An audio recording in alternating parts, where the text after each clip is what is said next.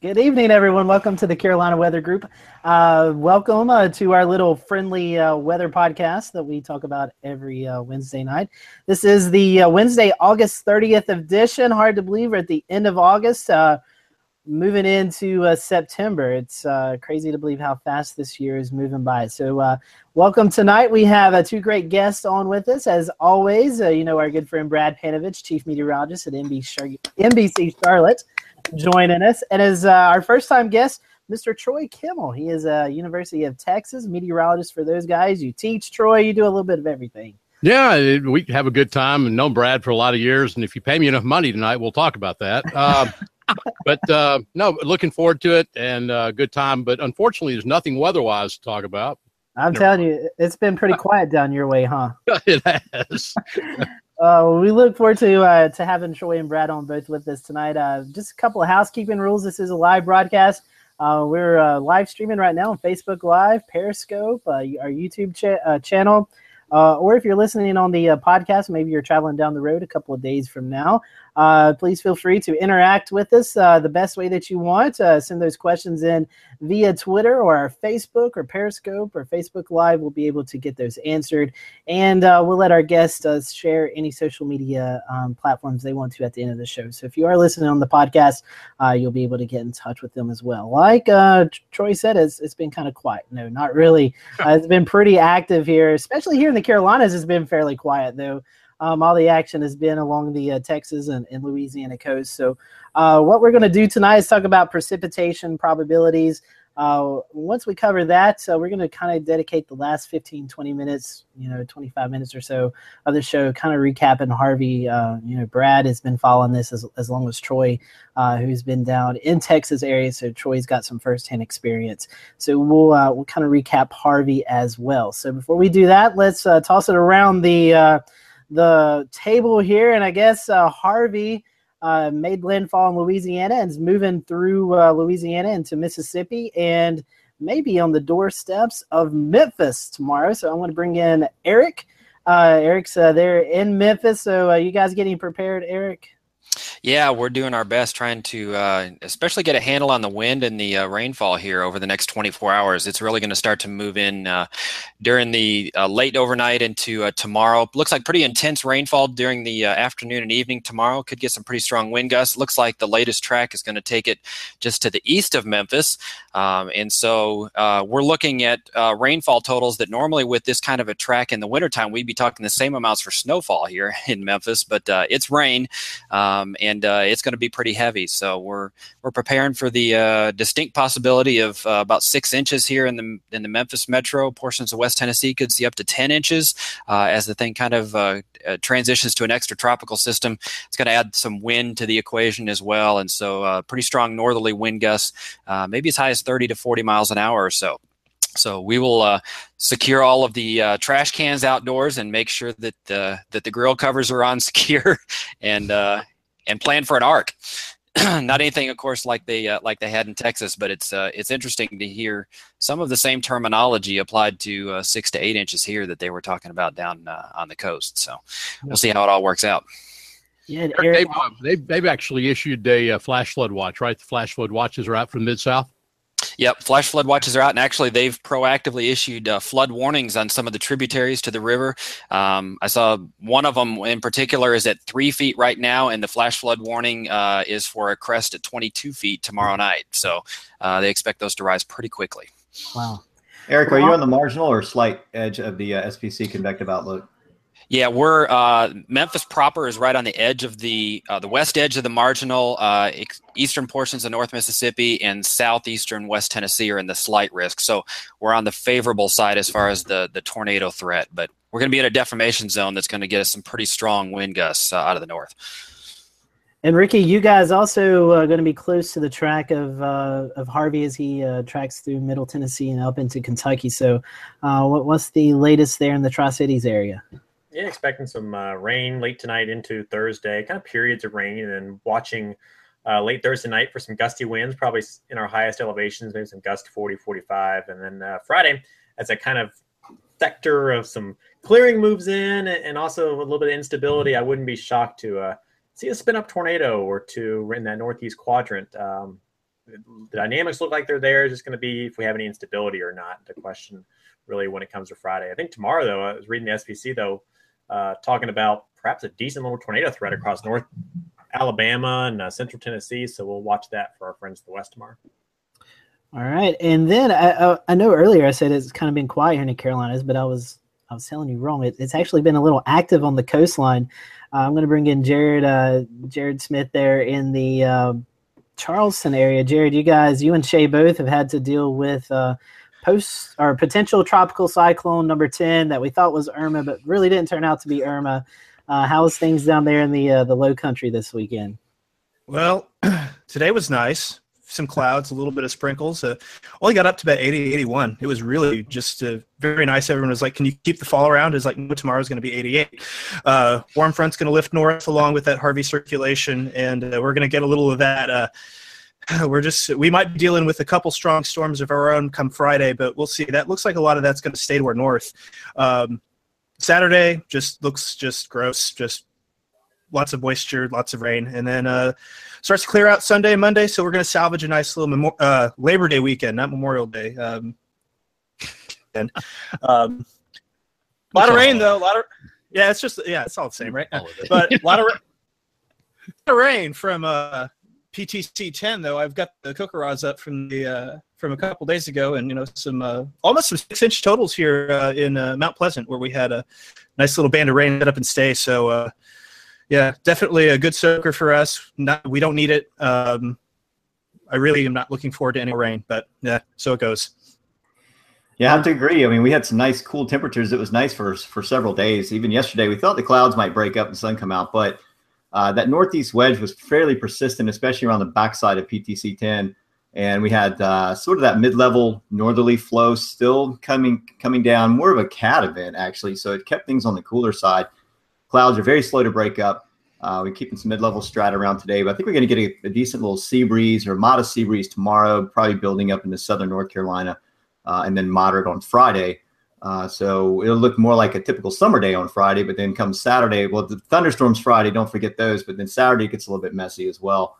Um, tropics wise, um, I know we're going to get to some of that in the show. We always kind of give a brief little heading on it. Uh, let's see, do a screen share real quick.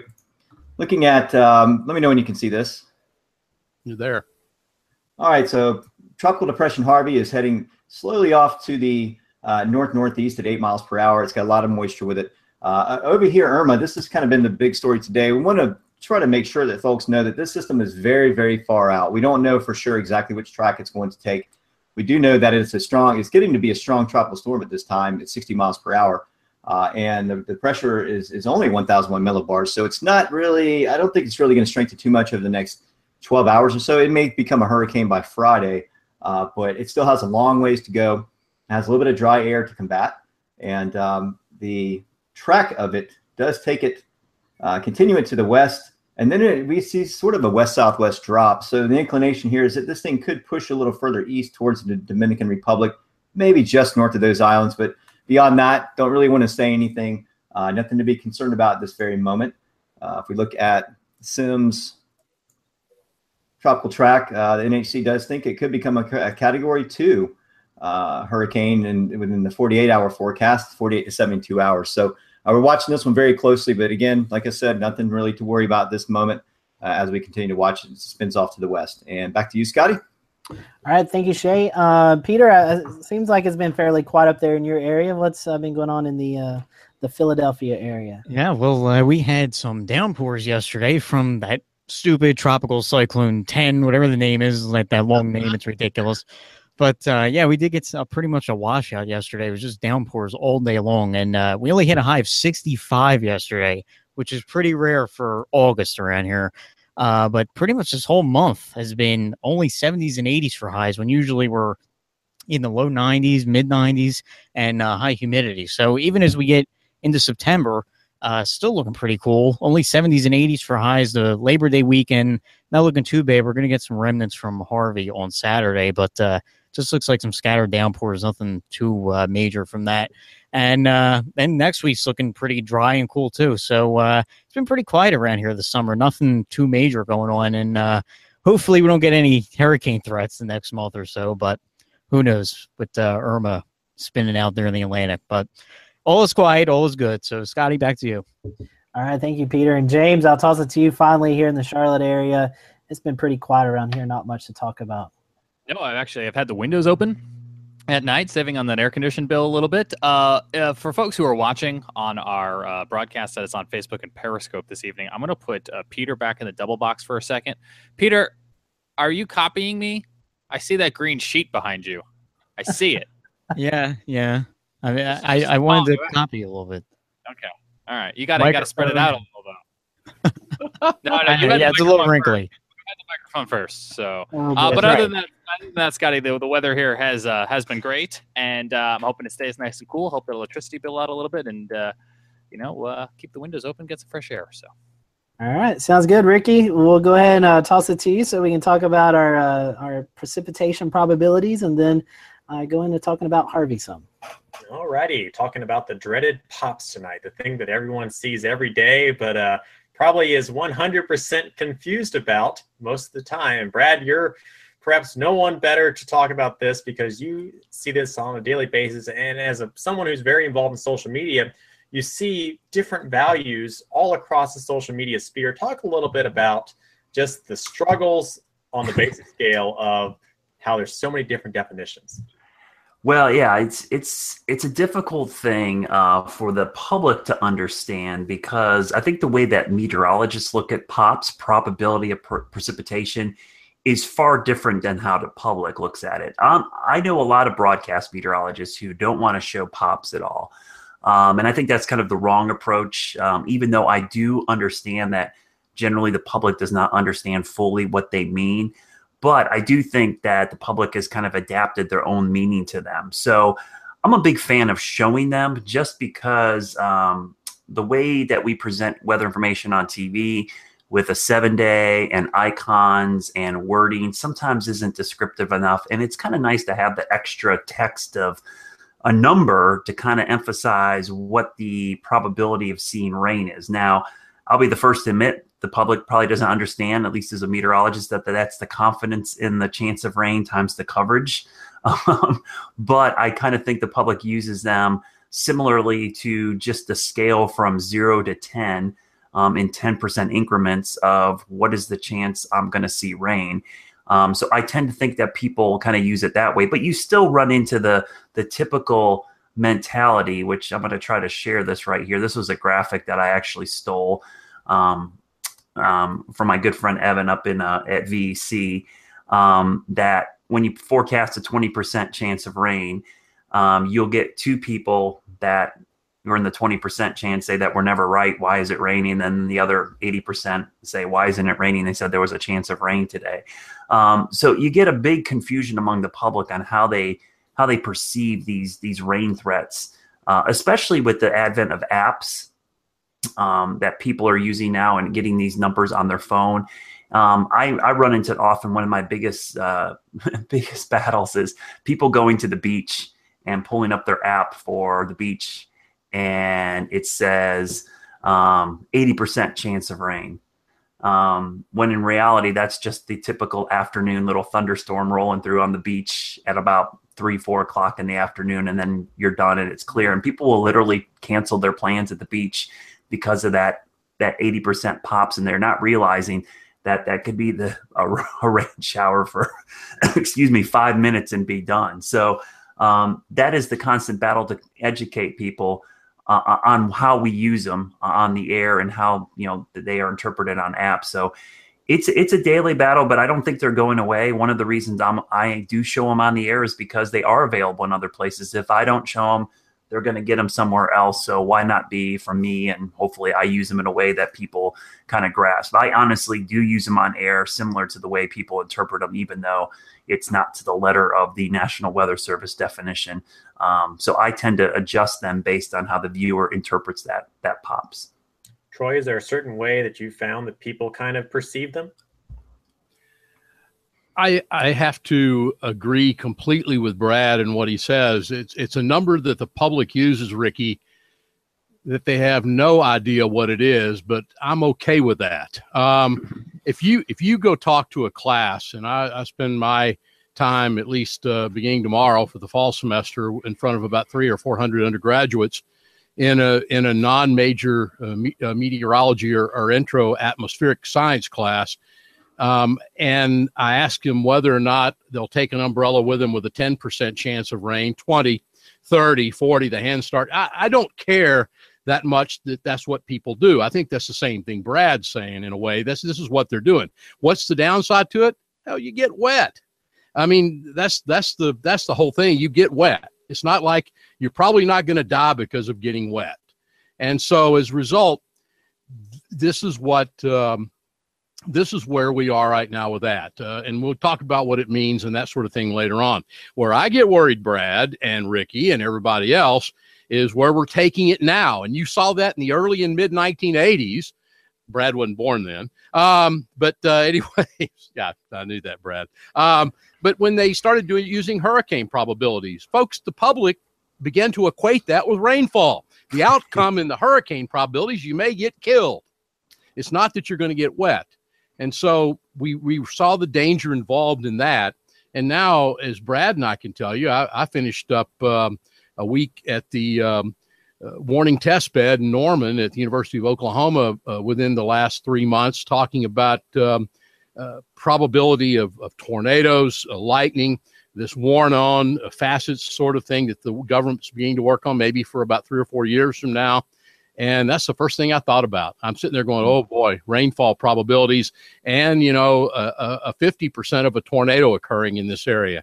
I'm worried that they can, they take that 50% from the rainfall probabilities and try to equate it with a 50% chance of a tornado. We have a lot, Brad said it, we have a lot of education to do.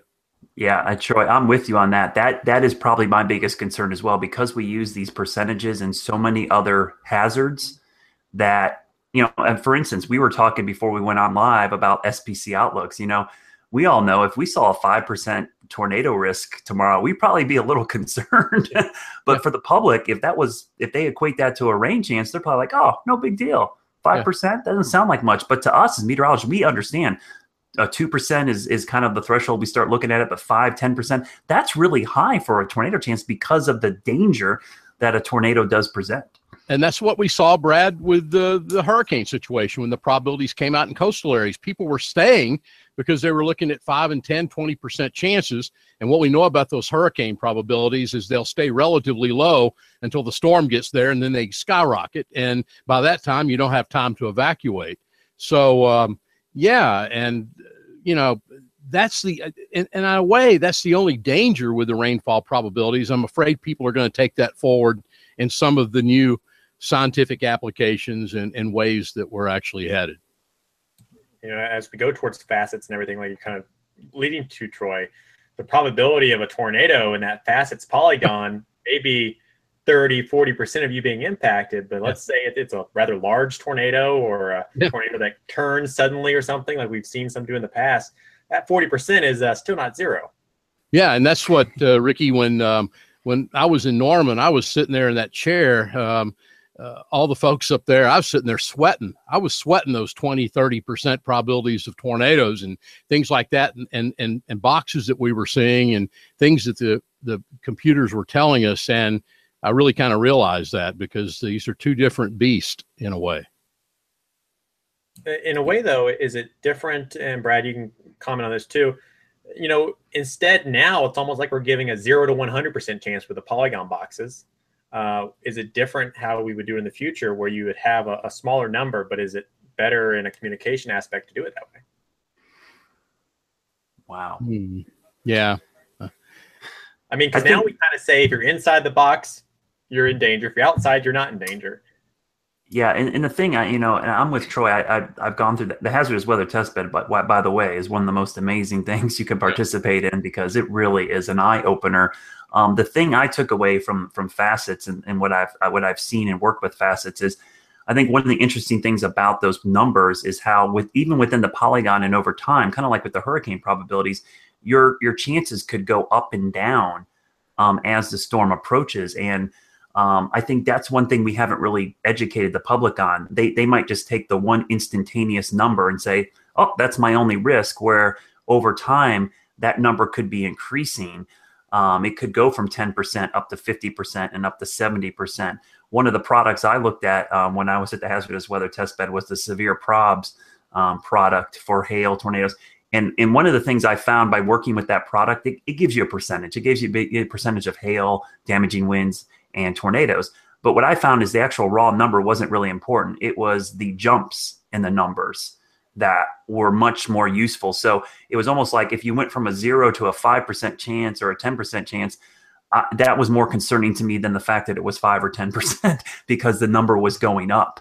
Um, and so I think in some of these impact events like hurricanes, tornadoes, floods, I think we might have to educate the public not to look at the actual number, but that the fact that the threat is increasing um, from where it was earlier. And, you know, a good example I like to use, I like the medical field, but for whatever reason, people, um, even though the medical field has some of the same flaws we have in meteorology, for whatever reason in meteorology, people don't take the threat seriously. In medicine, if I told you you had a 5% chance of cancer, you probably go check, get something checked out, right? Um, but for whatever reason in meteorology, if we tell you you have a 5% chance of a tornado, people are like, eh, no big deal. I'm not going to worry about it. Uh, it just, it, it's kind of interesting how human nature, we treat the two threats um, in the same number completely different because yeah. one's meteorology versus medicine. And, and and really, Brad, the, the the rainfall numbers. So those people out there that may be watching or listening to us tonight, the rainfall numbers they're not that difficult to understand. It's the junk science that's out there that uh, you know that that uh, with a 10% chance of rain people think it means that 10% of the area is going to get rain or it's going to be raining 10% of the time which is not what it means. All it is is a pure statistical probability for a point. And what's even more interesting that i tell my students it depends on the area being forecast for. I work for a radio station here in austin. I've only got six counties. We're a low power station. And so my forecast kind of built on the austin metro well, then, Brad, uh, you've got a lot bigger area than that in your TV coverage area. You're doing, you would have a different probability that you would include and that you would formulate. Uh, weather Service is generally county uh, county based, I think, with most of that. Um, so everyone's numbers may look the same, but keep in mind that we're probably forecasting differently for different locations. Yeah, we were exactly just talking right. about this today, Troy. That um, I was telling somebody when I do my forecast on air, what I'm talking about is a forecast for 22 counties. If someone asks me what's the specific forecast for Charlotte Motor Speedway, my information is going to be far different for that specific point right. than it was for the 22 county forecast I just gave on the air. Right. and it's you know it's it, it's it, you know it, it and it gets down to it where Brad and Ricky that that probability is a point probability that if the world were perfect, which it ain't, um, but if the world were perfect, that in the situation atmospherically was essentially the same. That you'd get rain, what twenty percent, uh, two of the ten times. Essentially, it's it's a it's a it's a, a statistical probability. For, it's a point probability essentially if you're in that area that's being forecast for. Yeah, and Brad brought up a, a great point earlier about beaches, uh, and, and, you know, depends on where you are. A lot of times, what your atmosphere is like. Uh, we see it many times where you know the weather service will call for a forty percent chance of rain uh, for the Charleston area. And that's a, the point there is from the airport, which is inland. It's about 15, it's about 20 miles inland uh, from the actual Barrier Island beaches. So a lot of times with the sea breeze, when that builds up, you get that rain and that'll fulfill that 40%. In fact, it'll double that. Uh, but at the coastline, when you get a dry line at the coast, there'll be nothing. And maybe the thunderstorms will approach the coast later in the afternoon and fizzle out before they even get there. So sometimes, uh, you know, with the beaches, I tell folks, you know, go ahead, you know, because people get worried when the percentage of rain goes up and they start asking questions. They have weddings and all of these things. I say, go ahead and keep your plans, but have a plan B.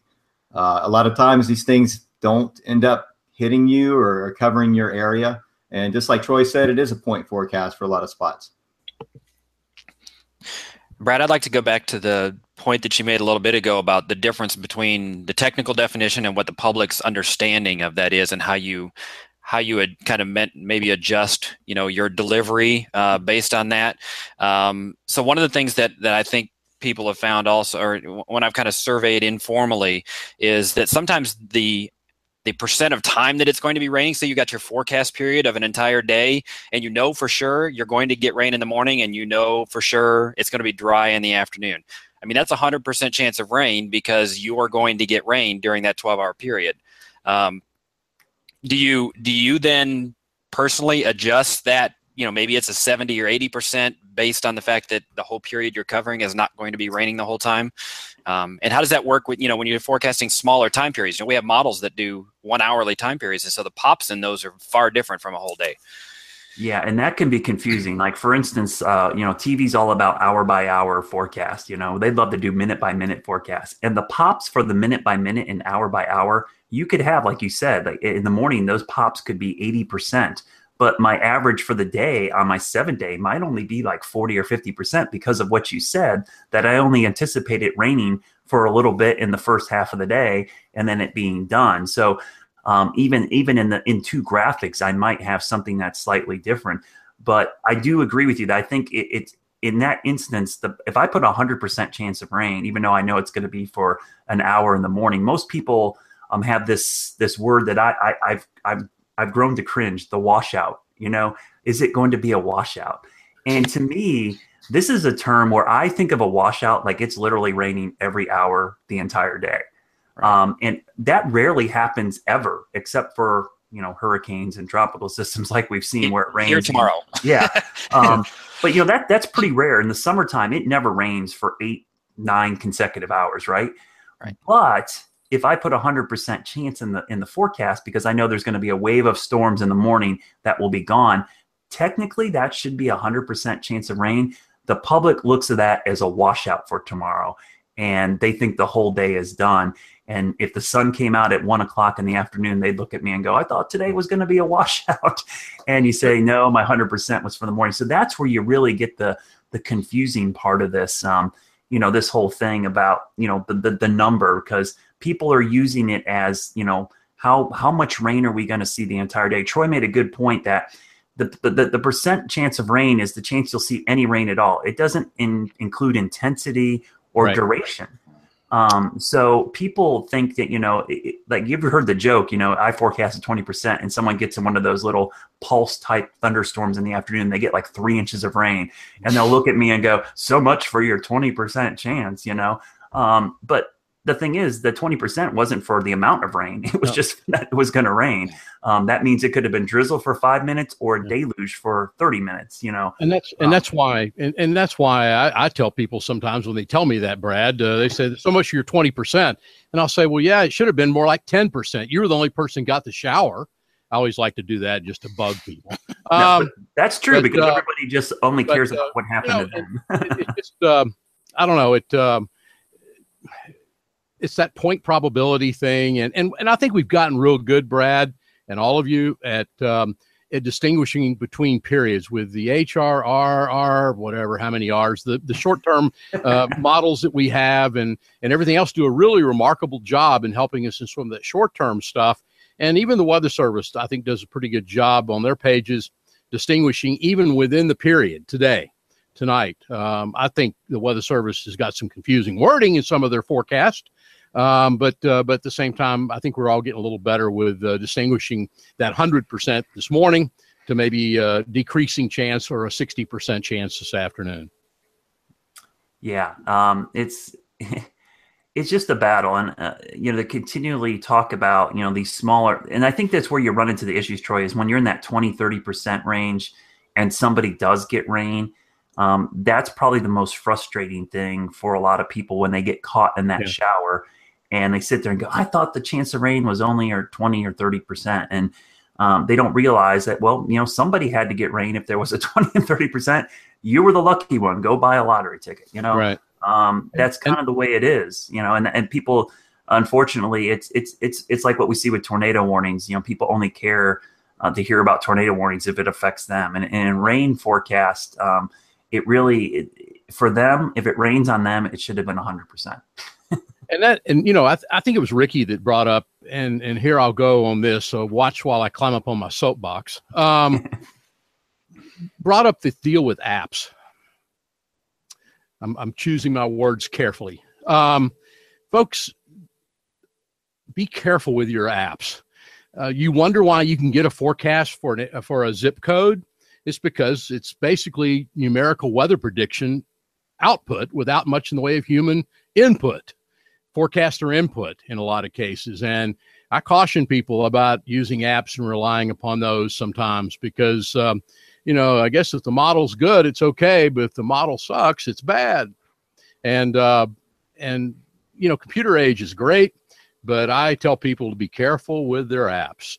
I, I agree wholeheartedly. Um, I'm not going to be. I, I, I could preach about apps all day, but they're Yeah. not going away. And I understand that there's a whole generation of people that that's the only way they're going to get a weather forecast. I think the educational part of what Troy mentioned is um, it's okay to use app, but you got to understand where that information is coming from.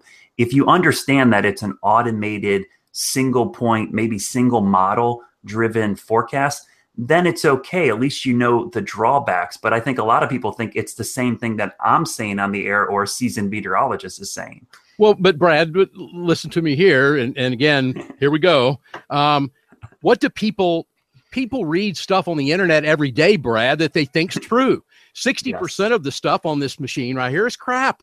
it, it's not. It's not true. You can't believe sixty percent of what you see on the internet. And so I say, if we don't understand that what's up there is not true, then I don't think we. I, I worry about the fact of whether the general public can understand whether an app uh, has good information. So uh, Troy, yeah. Troy, you're telling me that we're not going to have 15 days of darkness? Um, I- I'll move. I'll move on. Thank you very much, Scotty. Uh, Scotty, I, I just knew. How did I know you were going to bring that up? No, no. I tell you what, Ricky. Let's just cut Scotty off, okay? Just. Oh, I'm sorry. Scotty's running the In show. other I'm news sorry. tonight, Scotty has fallen off. And, uh, I also put sunscreen in my eyes to protect myself from the eclipse. Yeah, ran I heard that one last week. All right. Well, we are coming up on 8:35. So, uh, is there any final points you guys like to make on this? Then we'll kind of transition a little bit for the past for the last 20 minutes or so to uh, Harvey and Brad. We'll talk about some of the potential impacts of uh, the remnants here in North Carolina as well. I, I think. Uh, I think we've. I think everyone, everyone that's out there right now, listening to us and seeing us, completely understands probability of precipitation now. Okay. I think the challenge, perhaps, Troy, is then who understands it has to perhaps be the uh, the, the educator of people who don't, and uh, we should use that as our opportunity sometimes. So you're Yeah. saying, Ricky, that we should be become critic, better critical thinkers in this country? Well, that- that's Okay. Uh, good way to say it. That'll be the next podcast. That'll be the next one. We'll talk about it. All righty. Well, let's transition over to Harvey and some of the impacts. Um, I want to just go around the, the table here, guys. And obviously, this was a storm that impacted so many people. It is one that we have not seen in such a long time in the United States. Tell me just some quick, you know, maybe a 30 second thoughts on what this storm is going to be known for in your head. And Brad, we'll go to you first, then we'll kind of jump to Shay and then uh, go around the panel here.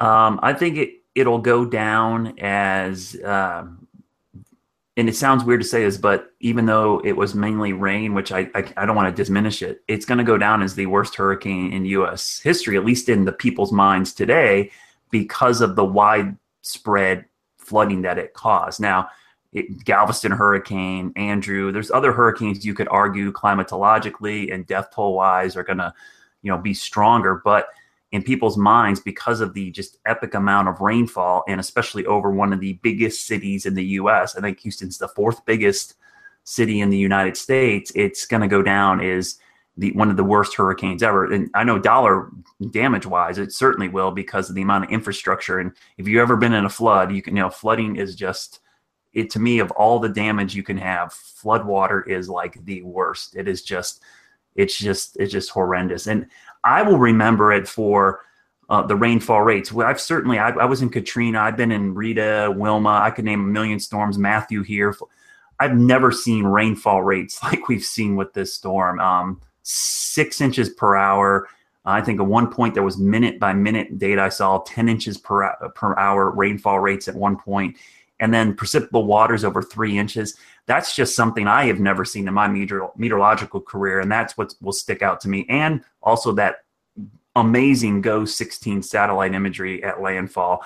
Um, I said it on Twitter, and I f- firmly believe it. I know there were stronger hurricanes, but on satellite representation alone, that was one of the most awesome and stunning and devastating looking things I've seen at landfall in the U.S., at least on satellite. And a lot of that had to do with the technology of GOES 16. Shay, you went through the Joaquin flooding a couple years ago in South Carolina, and this, you know, while obviously there was perhaps many more people impacted, this reminds me so much of that and the the sheer magnitude of the flooding across a large area. Yeah, so uh, you know a little bit of a different setup there because you had a lot of uh, mid to upper flow really just yeah, turning on the fire hose over the coastline. Um, you know that propagated the, the, the propagation of surface moisture. It was just unreal here. Um, to me, I would say Harvey is yet another reminder of just how deadly flooding can be for these hurricanes. It's not the wind that's the killer. In most cases, it's the actual flooding.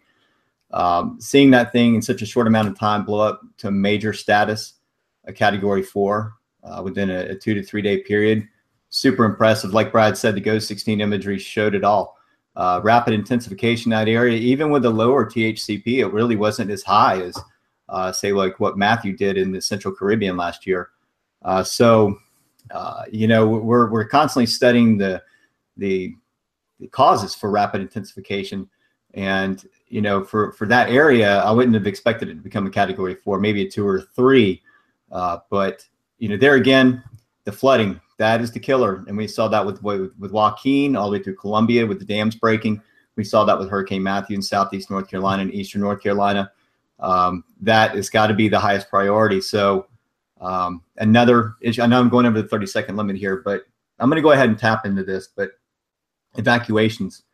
Um, I think it's important. Every state emergency management, DOT, they all have a specific plan for fast track evacuation from the coastline. There's got to be infrastructure for it, and it's it's just so important uh, to get people out of the way of flooding, especially if you know that those areas are flood zones. Uh, I'm going to hand it back to you because I don't want to take up too much of the court here. So, Ricky, if you want to uh, go to the next in the round, those, that's my thoughts. Okay, uh, Troy. I mean, you're from, or you excuse me, from or, or, live in Texas now? Both. Yeah, I'm in, in Austin, not that far from um, Ricky, where it made landfall. A couple of things that I would have you remember, and, and Brad and all of you've talked about the uh, the flooding.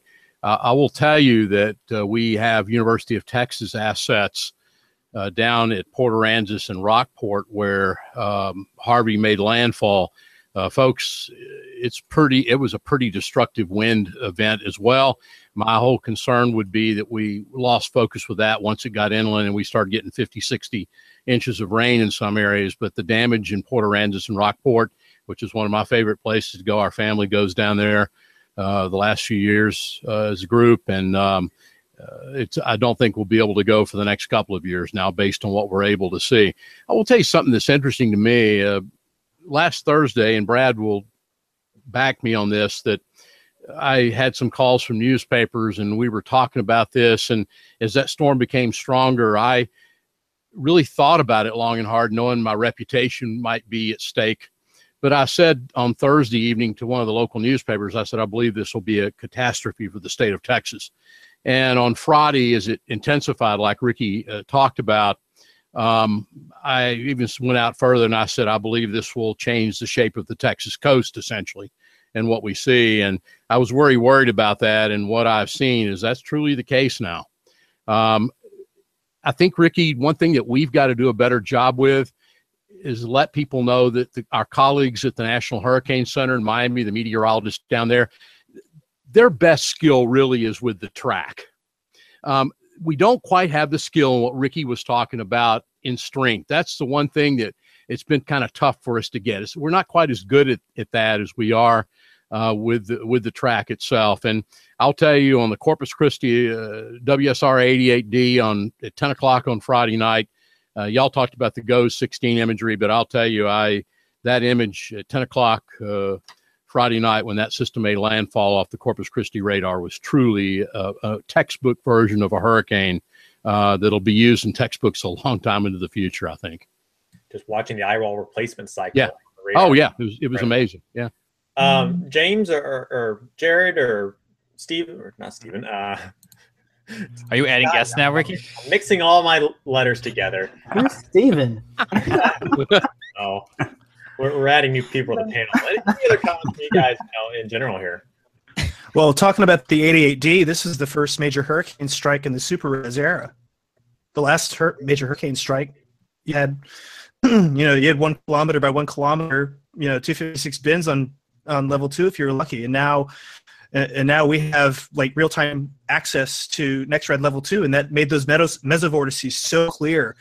Uh, that is the thing that I'm going to take away from Harvey so much is that you have this big, big eye, and then you have these mesovortices absolutely just just crushing Rockport, and then it goes calm again, and it, it's just it, it, was it's just crazy to watch. It was just crazy to watch. I had it up on. Uh, I run AWIPS at home, and I had uh, I had GOES 16 up. I think I, I think everybody is going to remember uh, GOES 16's first big landfall, um, and it's that that is that that imagery is burned into my memory.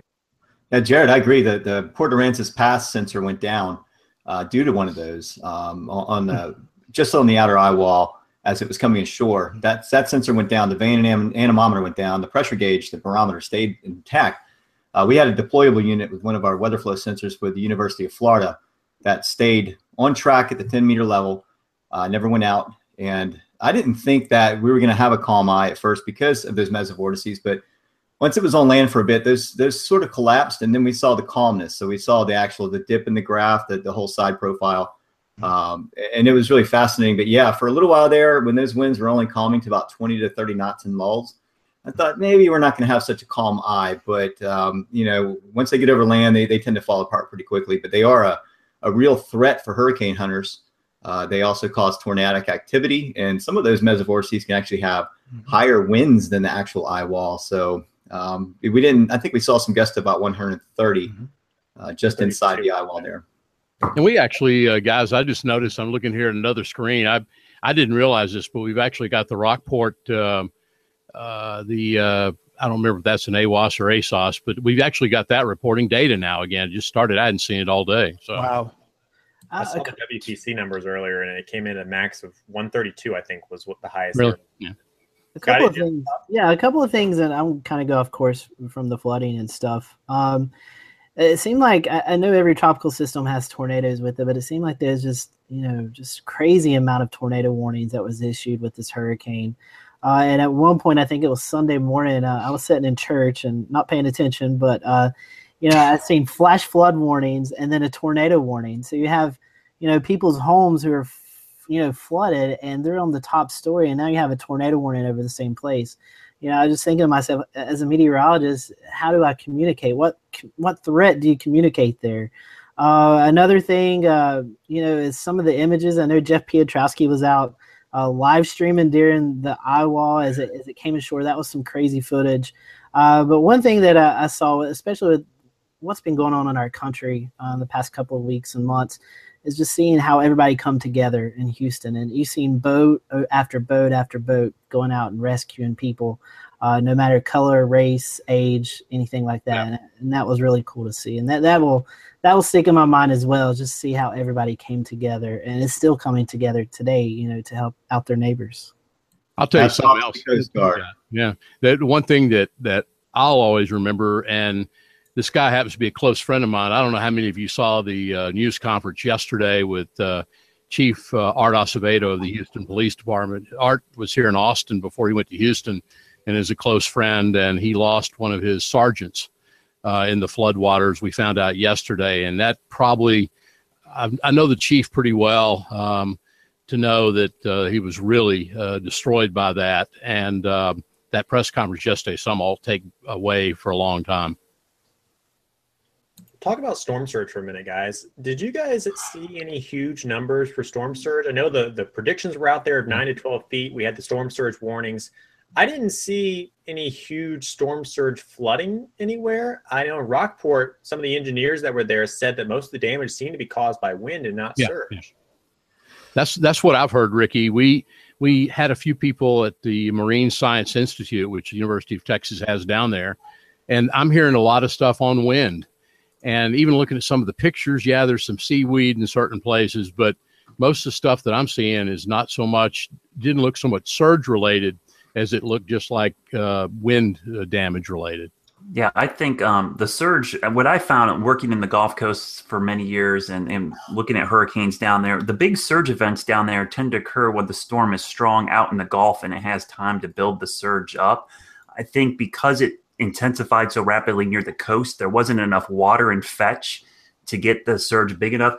I mean, some of the biggest surge events I saw in New Orleans were tropical systems like Lili and Isidore that were out in the middle. They were big, broad systems that sat there for a couple days. They actually weakened as they came near the coast, but boy, did they bring surge with them because the water had built up for days. And so I think that's you know, Katrina, that's why the surge was so high in Katrina because it built that surge out in the middle of the Gulf when it was a Cat 5. And even though it weakened at landfall, that wall of water gets built up over the, the central Gulf. That's where you have the biggest surge events. With Harvey, it didn't, it, it strengthened so quickly and so close to the coast. It just, I don't think it had time to build up a big surge.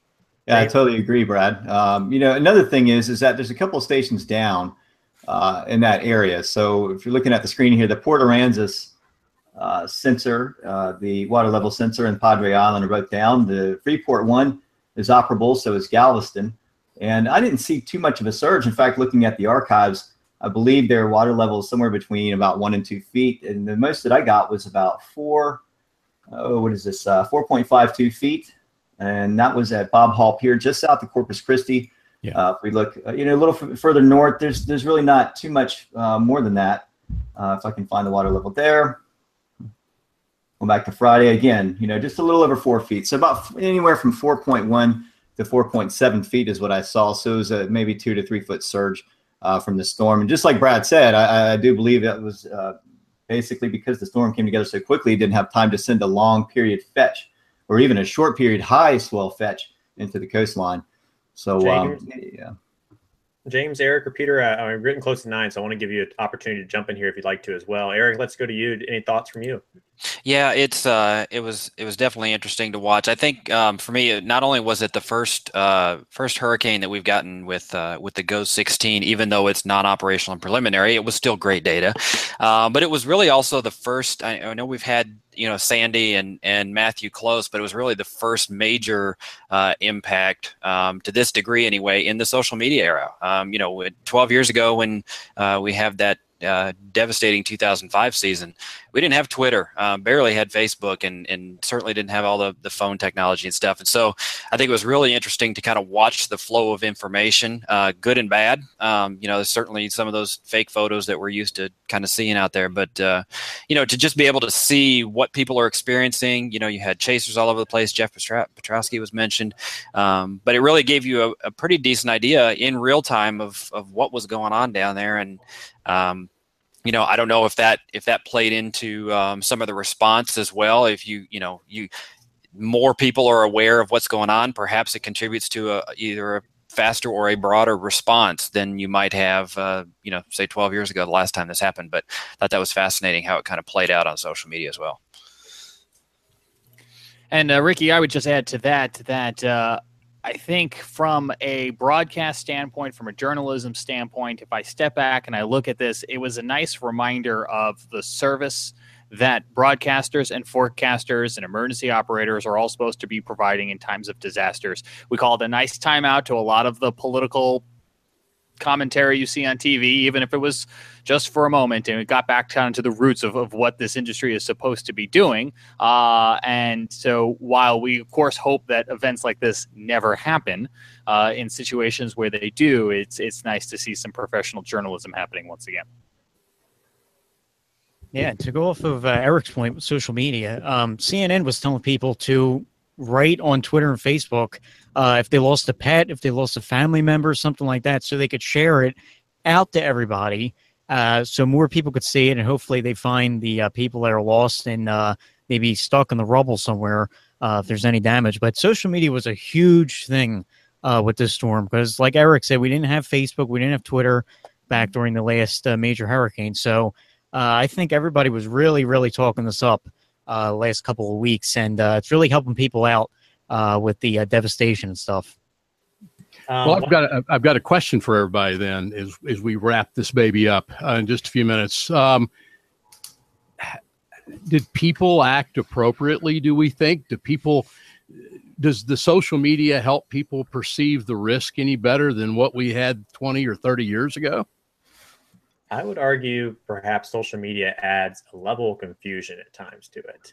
There's so many news sources out there but I also believe that it makes it so much easier to get information out and so much easier to get what you want. Um, but But do you also agree, Ricky, that some of that information is not true, right? 100% some of that information is not true. I think there's a very fine line to walk between being useful and being an issue. Um, yeah, I, we kind of saw some of the Houston mayor's tweets about not believing things out there on Facebook that were posted yeah.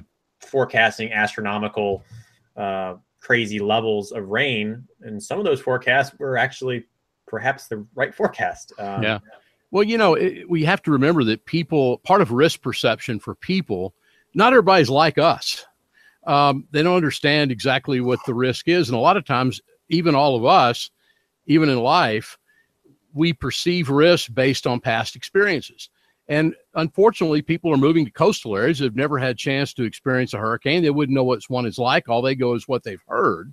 And as a result, uh, and I think one of the best stories, and I won't bore you with my age, uh, but one of the best stories, and Brad remembers this, um, is with Hurricane Camille in, in late in the late '60s on the Mississippi coast. They couldn't how, figure out how to get people out of the six block area south of of the railroad berm north of U.S. Highway 90, and it's Sunday morning, and we've got uh, 18 hours till the storm comes ashore, and they couldn't get people to perceive the risk. And finally, one young Mississippi Highway Patrol trooper, they're sitting in a jail holding this meeting, trying to figure out how they're going to get people south of the railroad berm to leave, and one of the guys said, let's just take all the fingerprint pads and all the fingerprint things and take them out there and say, look, we've asked you to leave. And now that you've told us you're not going to, let's get a full set of your fingerprints. And I need the name and number of your next of kin.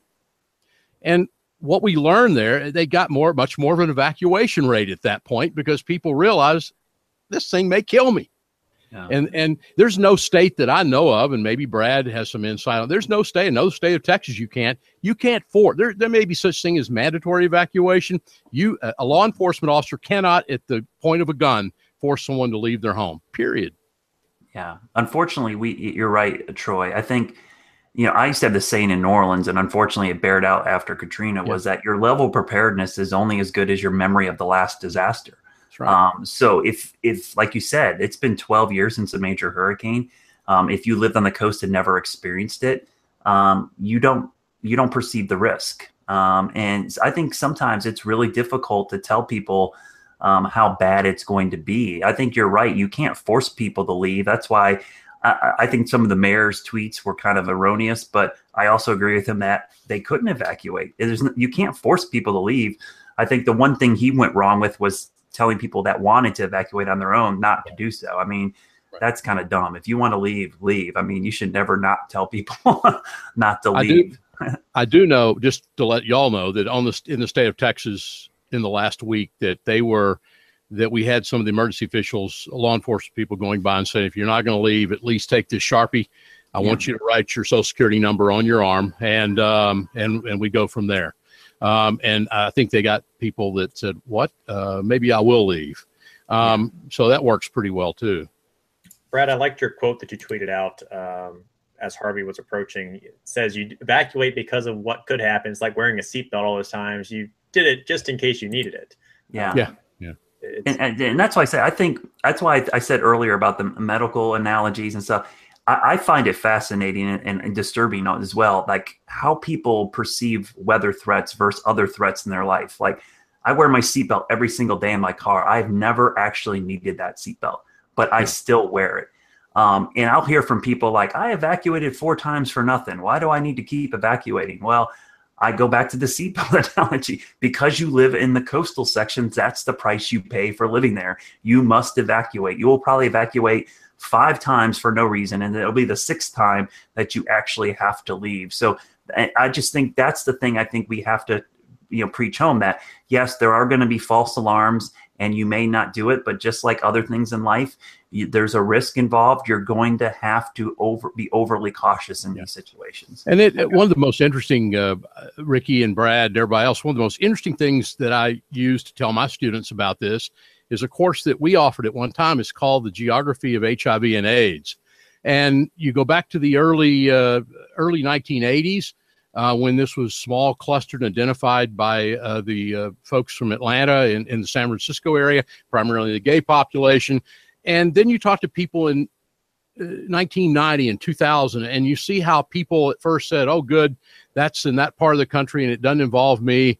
to where we are now, where AIDS and HIV has become more manageable. And between that, we've gone through a death series where it was a death sentence, and how people perceive that risk. And, and it's the same thing, exactly the same thing Brad's talking about. It, it just depends on how you're affected by it. And, you know, at one point that was something on the West Coast, and all of a sudden across the United States is a concern for all of us nowadays. I've got one last thing I want to bring up here, and then I will toss it back to Scotty. Um, one of the things that always surprises me, and obviously every storm is different, but let's say, let's use this storm for example, how confined the wind damage was. And I think when we talk about catastrophic damage and these, you know, uninhabitable for weeks and months, we really have to be specific where we're talking about. It was really just that western eye wall towards Rockport Port. Uh, what, Port, what was it again? Troy? Port Aransas, yeah. Port Aransas, yeah. where that damage was yeah. so incredible. Yeah, and it, it was in a small area, and, and you've got to really, if you haven't, come down and visit beautiful Texas and and and go look at that area because there's not this is not an area where you have a lot of big buildup. It's mainly small towns, tourist towns, fishing towns, um, and things like this along the mid Texas coast. Um, one thing that was also big is that system sat there, got around Cuero, Texas, and did loop de loop about five times. And it continued to thrash the area with these tropical storm force winds. But it's not a, Ricky, a real highly populated part of Texas where it was. Gotcha. All right. Uh, Shay, I think you had a question, and then we'll give it to Scotty after your question. Yeah. So uh, looking at the total rainfall amounts, just to give folks an idea, of, of um, the impacts from rain in some of these areas of Texas. I'm not sure what the final numbers are. I know the preliminary numbers were out. Uh, as of 9 a.m. CDT yesterday, there was four, 49.32 inches at Mary's Creek. That's uh, near Houston. So that's over four feet of rain. We're talking 20 trillion gallons of water plus. It's just an immense amount, four feet of rain in, in such a small period of time. Does anyone have any of the latest updated numbers since Harvey yes. has finally left the area?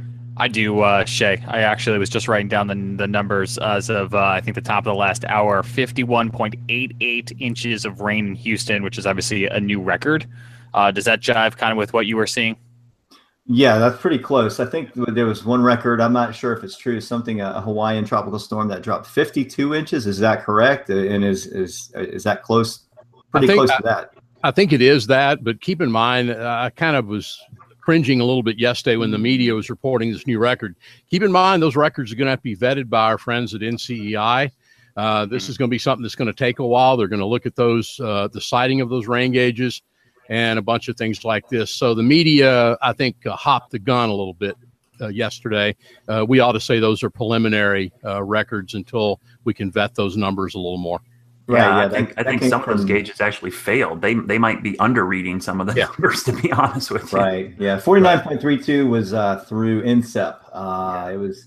I'm not sure if it's completely vetted by them or not, but yeah, like you said, I mean, the state climate office, uh, all these other um, authorities are going to be looking through that data, so we'll find out. But I do know that they had to make new colors on the rainfall right. maps just to accommodate and, the amount of rainfall. It's unbelievable. And like the our, wind damage our, down near Corpus, don't forget Beaumont, Port Arthur, almost 48 inches of rain right. over there. They got clobbered. Our uh, our state climatologist, uh, John Nielsen, Dr. John Nielsen Gammon from Texas A&M, I'm, I'm sure will be looking at that. And, uh, you know, keep in mind, too, that some of these may have been tipping bucket gauges, which you always worry about with underestimating totals uh, by up to 10 to 20 percent in real heavy rain events. So uh, they're going to be looking very closely at that. And one thing I thought was kind of cool, if you want to use that word, was that the WPC added a high risk on day three uh, to their uh, outlooks now. They've yep. never done that before, and uh, Greg Carbin tweeted that they had to change that for this event. So certainly a storm that will go down the record books and uh, one that will unfortunately change people's lives in Texas. And there'll be people that talk about before Harvey and after Harvey. Yep. All right, Scotty, we'll uh, hand it off to you to kind of wrap up everything. All right, thank you, Ricky. A few things. Uh, we had a few questions and comments. Uh, Joseph Allison says hello to Troy. Great to see you on the show. Uh, there's a Kevin Wagner. He's wanting to know uh, just a quick question for you guys. Uh, I think we all will say yes on this question, but pretty sure that uh, Harvey's name will be retired from the hurricane list. Yeah, I'd say that's 100%. All right. And then, Brad, one last question for you. Uh, we had someone tweet in. Uh, they were wanting uh, for you to briefly go over uh, maybe what the, the severe potential may be here in the Carolinas for Friday. Yeah, I'm I'm kind of torn on the severe potential because we've almost got kind of a weird kind of wedgie kind of setup here in the Carolinas, especially up towards the Charlotte area. Um, we might have stratiform rain and clouds that would deter uh, instability um, for any major severe weather threat. But if we get any sun breaking through at all Thursday or Friday, um, I think we're going to have to watch for some rotating storms because there is plenty of shear. I think it's the typical Carolina setup boatloads of shear and no cape, uh, yeah. high shear, low cape event um, with a tropical system. But you know, these low top tropical type little storms, you you got to be careful that you could get something to spin up really quickly. So right now, I, I, think the SPC's right on right on it with the marginal risk for both Thursday and Friday. But I think the, the the stratiform rain, which is actually some of it's moving into tonight. I'm looking at some light rain falling right now in Charlotte. Um, is probably going to keep the instability down and keep us from getting anything major. But again, like we do all the time, watch out for that sunshine. Pops out on Friday, then we might have some issues. Friday certainly looks like more of a risk than tomorrow.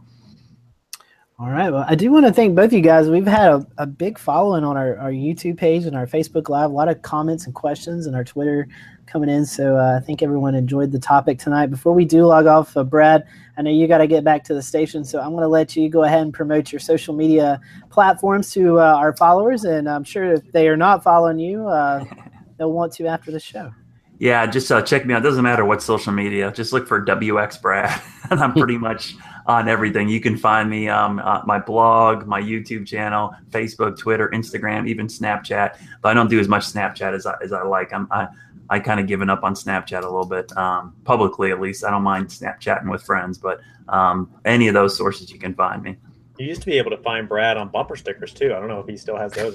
yeah, I saw some floating around in Louisiana and Texas one time. I heard. are you are you a Snapcaster? No, I'm. I, I just the Snapchat thing. I, I thought had huge promise for weather because of the uh, quick interaction, kind of like with Twitter. But I'm just finding that the user input from the public is just not there. Um, I, I, think it's, it's just a peer to peer type thing seems to work better. So publicly, it just doesn't seem to to have the impact that the other platforms have right now.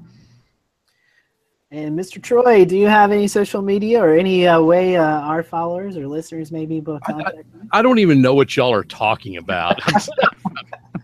um, I have a Facebook page, and that's about it. And you can find it pretty easily.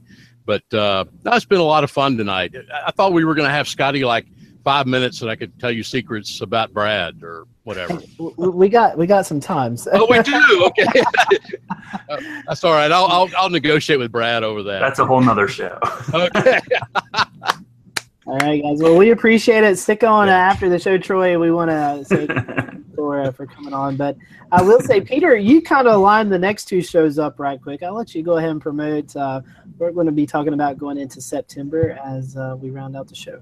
All right. So uh, next two weeks or so, we're going to be talking about studying meteorology. We're going to have a few college kids on and some TV meteorologists talking about their uh, school career, I guess, uh, talking about what they took in college to study meteorology, where they went, and uh, where they are going to work, or maybe took an internship or whatever. So uh, next week we got Trevor Gibbs, Kyle Kiel, and Sam Harris here uh, to talk about their where they went to school and stuff. So it should be a good show. Yeah, one nugget with that, Trevor Gibbs is uh, at the College of Charleston, which just started their brand new meteorology program or their their uh, graduate program uh, last year. So we're looking forward to, to hearing from him and, and seeing how uh, that program is going along and and uh, where they are. And Eric, I think we have one of your interns on the next week, correct? Uh, yep, week two is going to be uh, Alex Herbst. He's a uh, graduate student at Mississippi State. Um, has his undergrad from uh, up in the northeast part of the country, but is uh, down here for his graduate and uh, working towards the television uh, side as well. So look forward to having him on. All right. Well, we I do want to steer him away from that right away. yeah, we'll, we'll talk about that. Maybe you should come back on, Brad, in a couple of weeks. Don't do it. I do want to tell you guys uh, we do have a little bit of a breaking news for our show. Um, we're actually going to be pushing back our start time starting next week to 8:15 Eastern kind of give us a little better time getting prepared and making sure all the bugs are worked out before we start our show. So starting next week, uh, we'll be going on the air at 8.15 Eastern Time. Uh, we'll still try to keep it within our 45 minutes to an hour show. But again, 8.15, and Peter's uh, created a graphic, so we'll share that on our platforms over the next several days so you guys can get uh, accustomed to that. But again, we want to thank Troy and Brad for coming on tonight. Uh, great show. And again, uh, if you're listening on our podcast, uh, make sure that you subscribe to them and like them and, and share it uh, so we can get the word about what Carolina Weather Group's doing. So, for everyone, we hope you have a great weekend, and we will see you back here next Wednesday night.